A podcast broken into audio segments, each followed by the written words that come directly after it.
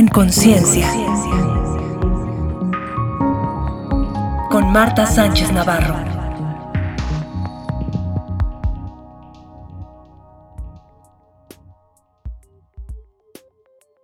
Hola amigas, amigos, qué gusto nuevamente en nuestro podcast En Conciencia.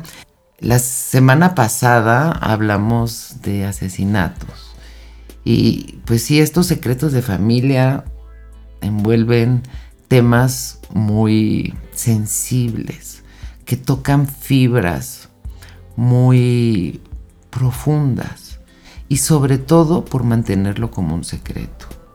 El día de hoy pues no es la excepción, como verás le hemos ido como subiendo de tono y vamos a hablar hoy de los abusos sexuales. Y generalmente son gente familiares o conocidos, cercanos. Claro que en nuestra mente es como alguien así puede atreverse a hacer algo de esta naturaleza. La sexualidad, híjole, siempre ha sido un tema y lo podemos ver el día de hoy. Si tú buscas, pues la palabra más buscada es sexo, y, siendo algo completamente natural, siendo lo que nos trajo hasta aquí, la vía por la que llegamos, habiendo tanta prohibición, tanto tabú en relación a, es que pasan todas estas cuestiones. Aquí lo que queremos es más que juzgar, porque en el momento que se juzga, entonces no se puede recibir. Ah, es necesario eh, darle luz y por eso se llaman secretos de familia, porque algo así, cuando se guarda, cuando se oculta, pues como las mangueras, ¿no? Siempre va a, tronar por el lado más, más débil. Generalmente los abusos, pues como decía, ocurren con gente de la familia o los el compadre o el conocido, el amigo. Em, puede ser que sea consanguíneo o no. En cualquiera de los de estos casos deja una huella que es muy fuerte y sobre todo ese secreto devastador podríamos decir que en los niños, ¿no? El abuso infantil. Pero el día de hoy también escuchamos mucho de, violaciones a adultos. Y claro que no es lo mismo cuando es un abuso a un niño que cuando es a un adulto. El hecho es el mismo, pero la, eh, interpretación del el evento es diferente. En los niños evidentemente no tienen los recursos para poder defenderse, para poder eh, darle el significado. Decíamos que es con gente cercana y pues eso, ¿no? El niño se queda con el tío, con la pariente, con... Pero el día de hoy, por ejemplo, estamos escuchando también de las escuelas otro día leía, ¿no? De un preescolar, los maestros. También leía de las gimnastas olímpicas, ¿no? El, terapeuta, el, médico. Y, eso es lo, lo, fregado, lo jodido, amigos, que es una figura de o de autoridad o es una figura de confianza. Entonces, ¿qué sucede con los niños? Que Fíjate, la sexualidad es tan, tan latente, tan pulsante, tan, tan linda, tan rica, tan placentera, que los niños tenemos juegos sexuales. Y a lo mejor si abres tu corazón y, tu mente, recuerdes de haber jugado a yo te enseño el mío, tú me enseñas el tuyo, o eh, a tocarse, con primos, con hermanos, con... Dentro de la psicología esto es como algo normal, son juegos, ¿ok? Aquí no estamos hablando de una violación. Y siempre y cuando sean como de la misma edad, uno o dos años para arriba o para abajo. Claro que cuando esto sucede con una niña de 5 años y su hermano de 13, eso es un abuso, porque ya no es un juego. Estamos hablando, es como cuando jugábamos a los, al doctor, ¿no? Y si te das cuenta es como todo este rollo como cascabel de, ay, ay, ay, ay, ay. Un bebé no tiene ese prejuicio, un bebé lo que tiene es que su cuerpo, pues, primero no entiende que está separado de su mamá y cuando se da cuenta que es otra entidad, pues aunque esté lleno de, rollizos y celulitis y demás, pues él se ve hermoso. Eh, conforme va creciendo, todos queremos atención, todos queremos apapacho. Entonces aquí lo, lo, lo fregado está cuando es alguien que tiene más años, ¿no? El papá, el tío, el compadre. Eh, y entonces el niño, la niña, no tiene esa malicia, no tiene estas barreras de pensar esta persona me puede hacer daño, sino todo lo contrario. Los niños es importante para ellos pertenecer, y no nada más para los niños, también para nosotros como adultos. Y entonces en el momento que al niño le hacen caso, lo apapachan, etc., no, no entiende, no sabe cómo dónde ponerlo, me explico. Y pues sí, la sexualidad es rica y, si hay un estímulo en nuestros genitales se siente rico. Entonces, dependiendo la edad, pues el niño no sabe qué está pasando, no sabe que es algo equivocado. Y puede haber como una intuición cuando se le dice no digas, este es nuestro secreto, o puede ser hasta amenazado, ¿no? Si tú dices algo, le va a pasar algo a tu, a tu mamá o algo así. Claro que conforme va creciendo, porque pues hay casos que ha empezado una edad muy temprana y, ha seguido, ¿no? Hasta la adolescencia, ¿no? ¿Cuál es la preocupación o, el pensamiento de estos, estos personajes? Pues que antes de que la niña, por ejemplo, no tenga su periodo, pues no hay tanto problema. Después del periodo, pues sí puede quedar embarazada. Entonces, conforme el niño va creciendo, y si pasa, no sé, 9, 10 años, ya hay mayor noción y ya sé que está mal, pero se siente rico pero pues no entiendo. Y luego imagínense la culpa que puede haber en ese niño, ese adolescente que haya sido abusado, porque por un lado sentía, me sentía bien de que me tomaran en cuenta, de que me dieran atención, de que me apapacharan, pero también la parte sexual pues se sentía rico. Y luego siento culpa de haber sentido rico porque es como de que yo lo hubiera propiciado, yo lo hubiera generado. Y eso no es así. ¿Cuántas veces el niño, la niña, el adolescente va con su mamá y le dice, me viene a la mente, ¿no? Cuando la mamá se vuelve a casar y el padrastro es el que abusa. Y entonces la mamá está en esta disyuntiva como de, pues son celos, está mintiendo, no creo que mi pareja sea capaz, pero en el fondo, en el fondo, en el fondo, estos secretos de familia, hay una cosa como de, ay, no, o sea, ¿por qué me vienes a echar a perder la fiesta? Eh, casi, casi te lo hubieras callado y podríamos vivir felices, o sea, como que la mamá no quiere reconocerlo porque tiene que tendría que tomar acción, me explicó, y eso querría decir, terminar con esa pareja, y si es el papá, pues también, y brindarle ayuda y, contención a su hija, a su hijo.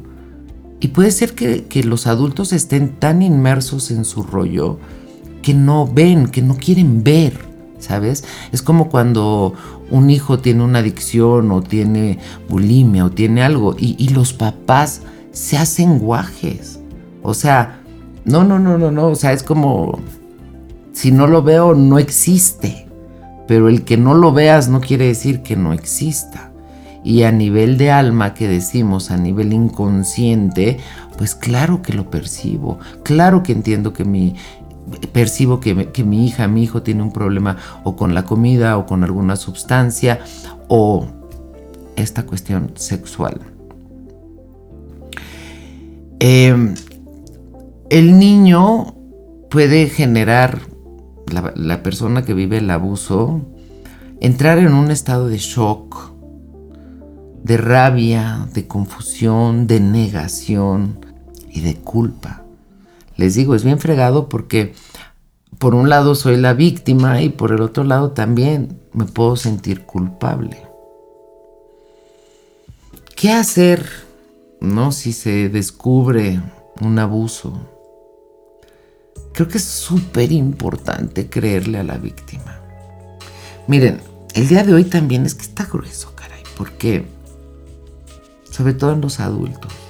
Me acuerdo que vi también un, video donde llega una señora y le choca un coche que está estacionado.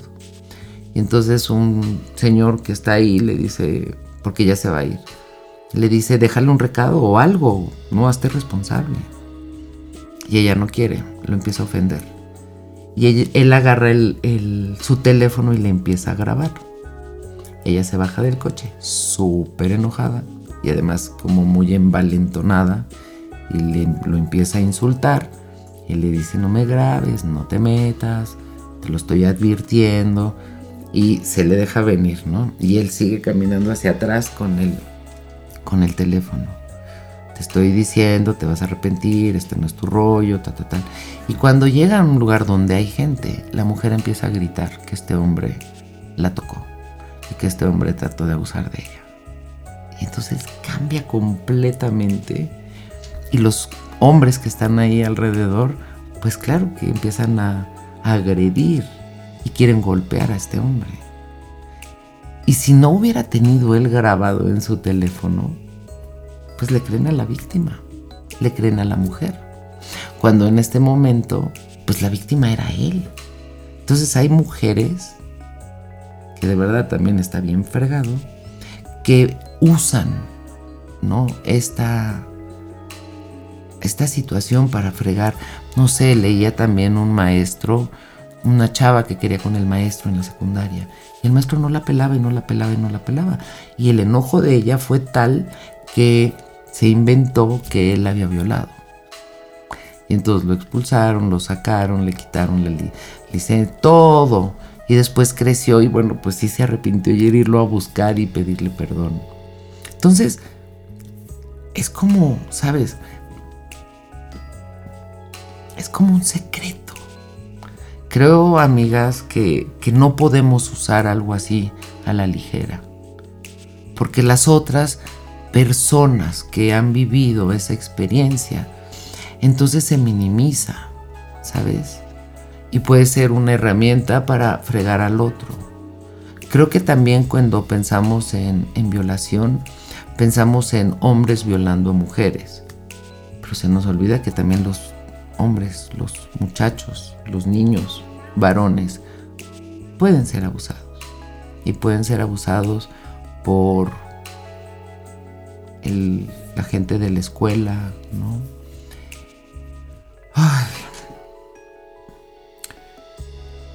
¿Qué podemos hacer? El día de hoy ya hay muchas eh, herramientas. Hay exámenes psicológicos, hay terapias, hay... Aquí muchas veces el problema es que la víctima, si sí le creen y si sí todo, no quieres ir a demandar porque nuevamente vas a sufrir ese evento, ¿no? Ir a las autoridades y pues son hombres generalmente o, o se vuelve a revictimizar a la persona y es difícil, es difícil porque por un lado pues sí quiero que haya justicia, pero por el otro lado no lo quiero recordar o no lo quiero revivir. Y luego también pues hay países, ¿no? Como, como México, donde pues es muy lento, o sea, de todos los casos que hay, muy pocos son este, reportados y de los que son reportados, pues muy pocos son solucionados. Eh, hay esta culpa de, bueno, ok, pero ¿qué vamos a hacer? Ni modo que lo metamos a la cárcel, ¿no? Es tu papá o es tu tío o es que... O hay gente que, bueno, pues se pone muy enojada y casi casi quiere ir a matar al otro sujeto. Creo que lo importante pues sí es denunciar el delito. Bueno, primero que nada decíamos, ¿no? Creerle a la víctima, denunciar el, delito, pero no únicamente con las autoridades, sino también con la familia. Y fíjense, aquí entra esta cuestión de la vergüenza. Así como de, ay, no, bueno, sí pasó, pero, pero no hagamos muchas olas, que no mucha gente se entere. Como puede ser el suicidio, como puede ser homicidios, como todos estos secretos, ¿no? Que queremos meterlos debajo de la alfombra y, tapar. Pero, ¿qué sucede? Que si no los hablamos, que si no los sacamos, estamos eh, permitiendo que esa energía que no se habla, pero sí se siente, se vuelva a repetir. Entonces, si tú fuiste la víctima, es necesario tomar acción. Eh, afrontar esos sentimientos de culpa, de vergüenza, de miedo. Primero que nada entender que no es tu culpa, que tú no hiciste nada para que eso sucediera, porque a las mujeres nos dicen, ¿no? Pues porque te vestiste así, porque saliste en la noche, porque ibas sola, porque tomaste un taxi. O sea, de verdad es el colmo que en el 2023, ¿no? En el siglo XXI, haya lugares y muchos y puede ir desde un extremo, como puede ser países orientales, ¿no? Irán, donde no pueden estudiar, donde pues han sido envenenadas, imagínate en la escuela para que dejen de estudiar, de que no pueden hacer uso de su sexualidad, de que tienen que estar tapadas, etcétera. A, nosotros, a las latinas, que nos podemos sentir más, eh, más libres. En México está pasando algo que a mí me parece muy interesante porque antes mm, los mexicanos se querían ir a Estados Unidos a trabajar, a buscar oportunidades. Sigue sucediendo, ¿no? La cantidad de remesas que entran gracias a la gente que está allá. Pero también por este rollo del bicho y el home office, se convirtió en world office. Y entonces han venido a México muchos americanos, muchos canadienses, muchos europeos. Primero que nada porque México es un país maravilloso, maravilloso, con unas oportunidades increíbles, un clima fantástico, gente muy linda, muy cariñosa, muy amistosa. Y entonces yo lo que he notado es que la gente, y, ahora no, que está la primavera, eh, la gente, como ya nos estamos mezclando más, la gente está yendo en shorts, en falda corta, en camiseta, sin mangas. Eh, si quieres en ciertas zonas, me explico, pero también en el centro de la ciudad. Y eso de alguna manera está como, como permitiéndonos y también la lucha, ¿no? De las mujeres por esta equidad y por este respeto. Pero no me dejarás mentir que dentro de todo eh, cuando van a las autoridades es, bueno, ¿qué, qué horas eran? a las 3 de la mañana y además estaba tomada y además estaba vestida de esta forma y además... Y eso no puede ser una razón por la cual merezco ser abusada. O sea, es de locos. No hay ningún hombre que digan, bueno, pues se lo buscó, ¿no? Ve más que guapo iba, qué perfumadito, qué atractivo y a qué hora. O sea, de verdad, no puede ser. Yo sé que es incómodo abrirlo, pero creo que es la única forma que nos vamos a asegurar de que esto se entienda y que no vuelva a pasar.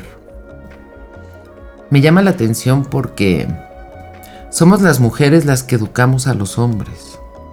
¿Y qué información les damos que crean que pueden hacer esto?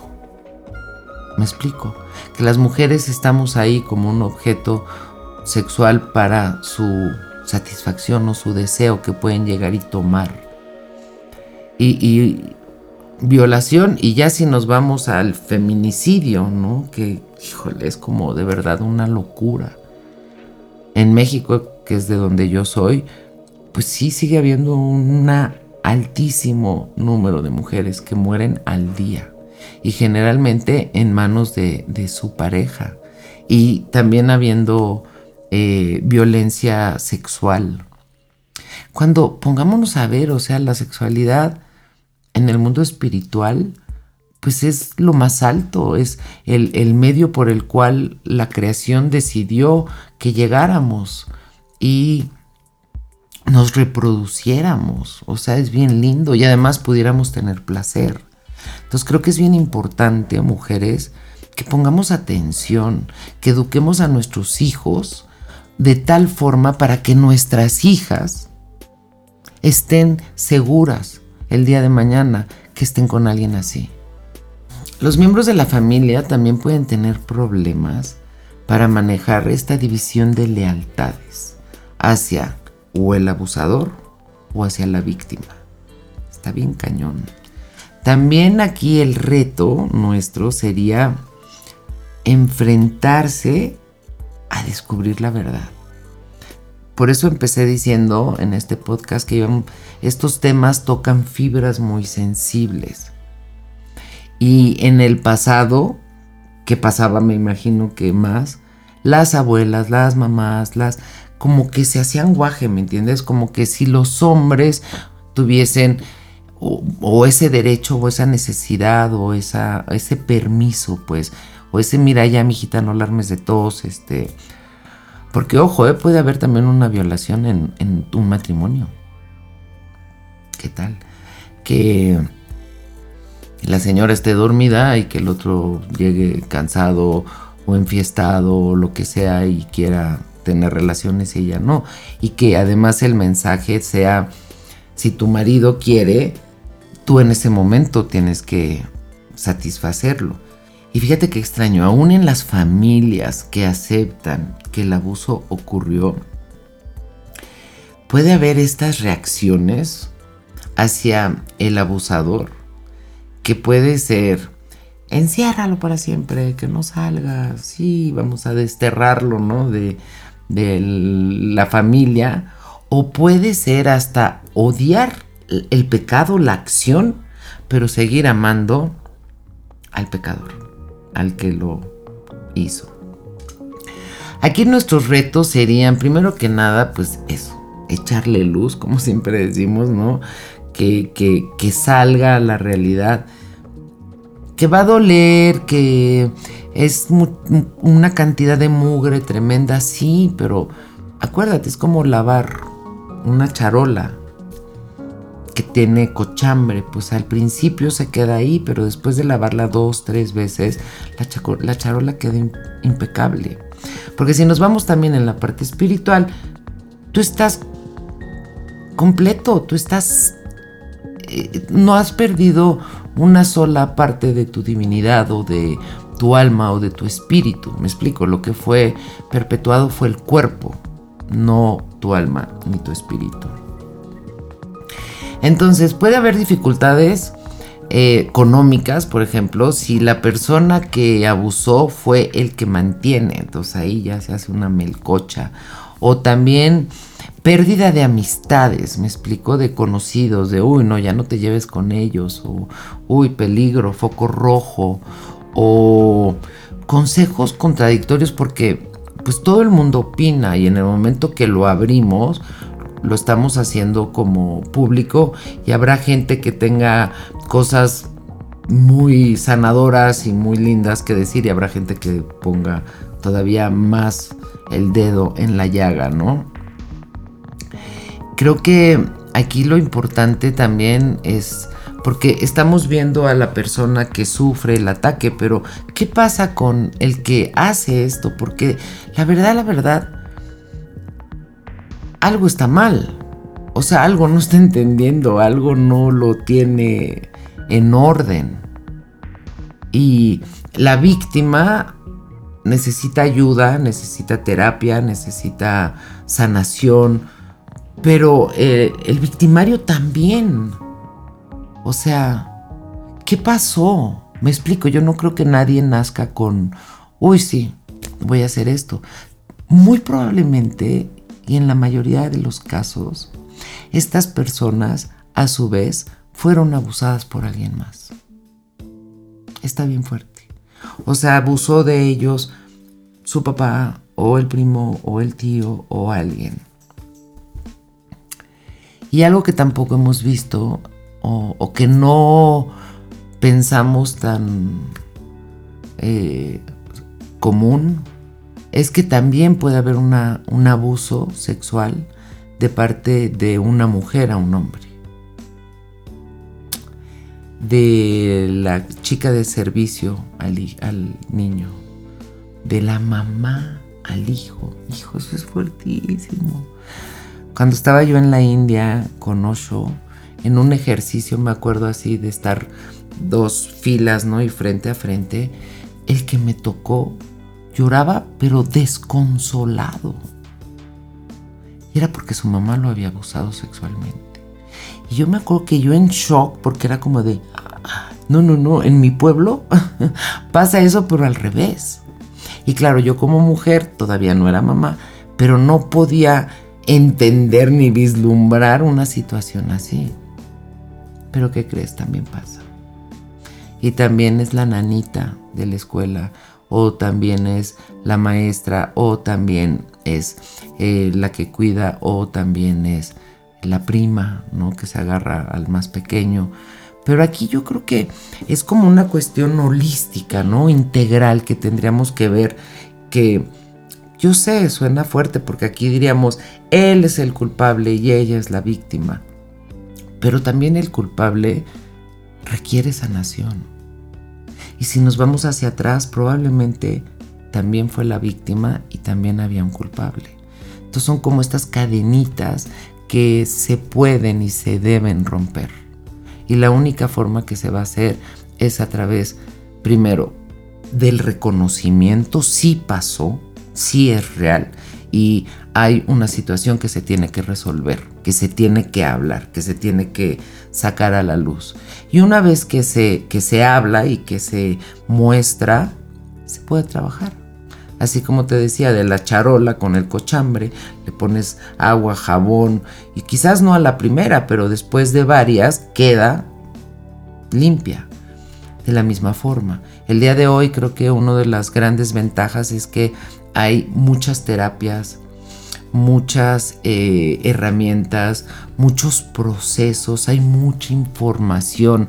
Me imagino que esto, en, ¿qué te digo? No me voy a ir tan lejos, pero en la fecha que yo nací, ¿no? En los 60 o en los 50, ¿no? Que nacieron mis hermanos, debe haber sido completamente diferente a hoy en el 2023.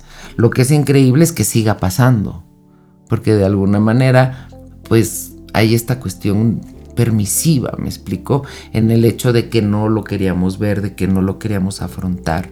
Por eso también todos estos movimientos feministas, que habrá gente que diga, oye, pero es que son muy extremistas, pero es que una violación es extremista, un abuso es extremista. Y entonces cuando ha pasado algo así, cuando han matado, de, cuando hay un miembro de la familia desaparecido y demás, poco se puede estar en paz y, y, ser como muy empático. Por supuesto que va a haber mucho coraje, mucho enojo, mucha rabia. ¿Y qué pasa? Saquémosla para que entonces pueda nuestra alma como, ya sabes, como regresar y entonces poder ser ya más empáticos también con el otro y poder eh, sanar y, y pensar, sí, sí lo puedo dejar atrás. O sea, si haya sido lo que haya sido, ya pasó. Y estoy íntegra, ¿no? Mi cuerpo está perfecto y donde estaban esas heridas, donde estaban esos eh, recuerdos, era en la mente. Por eso las terapias, por eso todo el estudio que hay en la psicología y en otras herramientas que son holísticas y que tienen como, como esta finalidad de sanar sanar a todos los niveles son una gran eh, respuesta. Pero primero que nada, amigos, amigas, hay que reconocerlo. Sí pasó. Hay que creer. Hay que hacer algo al respecto. Hay que ponerle luz. Ay, te mando un abrazo muy grande. Te mando un, un beso y a tu corazón, a tu alma, si tú has vivido una de estas situaciones y necesitas eh, alguna herramienta, algún, alguna terapia, comunícate conmigo en mis redes, ahí estoy. Tengo gente maravillosa que te puede ayudar y que por medio de terapia, constelación familiar, códigos, este, hay muchas, muchas, mucho, tenemos muchos recursos el día de hoy que nuestras hermanas, hermanos del siglo pasado no tenían. Entonces, aquí estoy para servirte. Muchas gracias y nos escuchamos en la próxima. En conciencia. Con Marta Sánchez Navarro.